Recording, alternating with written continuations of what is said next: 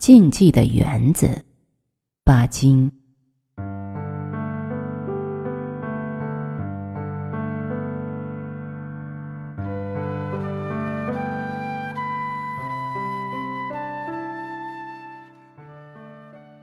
没有听见房东家的狗的声音。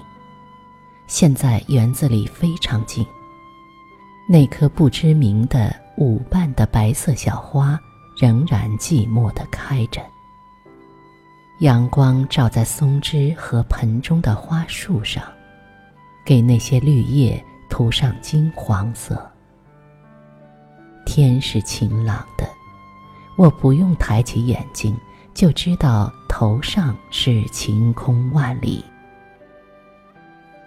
忽然，我听见羊铁瓦沟上有铃子响声。抬起头。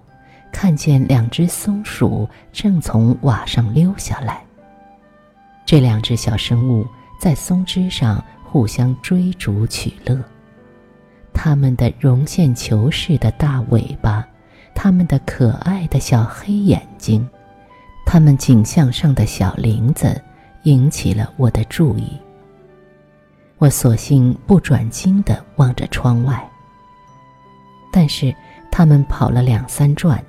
又从藤萝架回到屋瓦上，一瞬间就消失了，依旧把这个禁忌的园子留给我。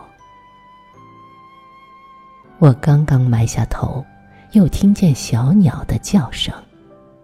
我再看，桂树枝上立着一只青灰色的白头小鸟，昂起头得意的歌唱。屋顶的电灯线上，还有一对麻雀在吱吱喳喳的讲话。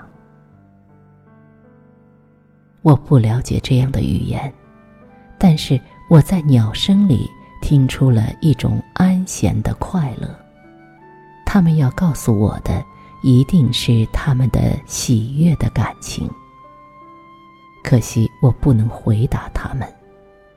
我把手一挥。他们就飞走了。我的话不能使他们留住，他们留给我一个园子的禁忌。不过，我知道他们过一阵又会回来的。现在，我觉得我是这个园子里唯一的生物了。我坐在书桌前，俯下头写字。没有一点声音来打扰我。我正可以把整个心放在纸上，但是我渐渐的烦躁起来。这禁忌像一只手慢慢的挨进我的咽喉，我感到呼吸不畅快了。这是不自然的禁忌，这是一种灾祸的预兆，就像。暴雨到来前那种沉闷静止的空气一样，我似乎在等待什么东西。我有一种不安定的感觉。我不能够静下心来。我一定是在等什么东西。我在等空袭警报，或者我在等房东家的狗吠声。这就是说。预警警报已经解除，不会有空袭警报响起来。我用不着准备听见凄厉的汽笛声就锁门出去。近半月来，晴天有警报，差不多成了常例。可是我的等待并没有结果。小鸟回来后又走了，松鼠们也来过一次。但又追逐的跑上屋顶。我不知道它们消失在什么地方。从我看不见的正面楼房屋顶上送过来一阵的乌鸦叫。这些小生物不知道人间的事情，它们不会带给我什么信息。我写到上面的一段，空袭警报就响了。我的等待果然没有落空，这时，我觉得空气在动了。我听见巷外大街上汽车的叫声，我又听见飞机的发动机声。这大概是民航机飞出去躲警报。有时，我们的驱逐机也会在这种时候排队飞出，等着攻击敌机。我不能再写了，便拿了一本书，锁上园门，匆匆地走到外面去。在城门口经过一阵可怕的拥挤后，我终于到了郊外，在那里耽搁了两个多钟头，和几个朋友在一起，还在草地上吃了他们带出去的午餐。警报解除后，我回来，打开锁，推开园门，迎面扑来的。仍然是一个园子的静寂。我回到房间，回到书桌前面，打开玻璃窗，再继续执笔前，还看看窗外。树上、地上，满个园子都是阳光。墙角一丛观音竹微微的在飘动它的尖叶。一只大苍蝇。带着嗡嗡声，从开着的窗飞进房来，在我的头上盘旋。一两只乌鸦在我看不见的地方叫。一只黄色小蝴蝶在白色小花间飞舞。忽然，一阵奇怪的声音在对面屋瓦上响起来。又是那两只松鼠。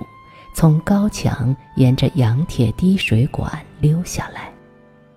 他们跑到那个支持松树的木架上，又跑到架子脚边有假山的水池的石栏杆下，在那里追逐了一回，又沿着木架跑上松枝，隐在松叶后面了。松叶动起来，桂树的小枝也动了。一只绿色的小鸟刚刚歇在那上面。狗的声音还是听不见。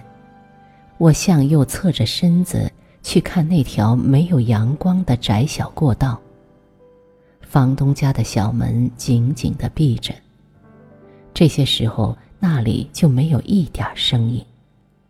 大概这家人。大清早就到城外躲警报去了，现在还不曾回来。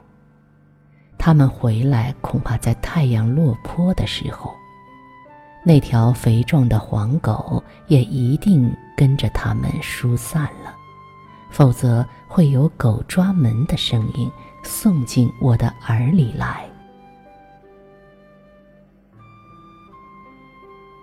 我又坐在窗前写了这许多字，还是只有乌鸦和小鸟的叫声陪伴我。苍蝇的嗡嗡声早已寂灭了，现在在屋角又响起了老鼠啃东西的声音，都是响一回又静一回的。在这个受着轰炸威胁的城市里。我感到了寂寞。然而，像一把刀要划破万里晴空似的，嘹亮的机声突然响起来。这是我们自己的飞机，声音多么雄壮！它扫除了这个园子的静寂。我要放下笔，到庭院中去看天空。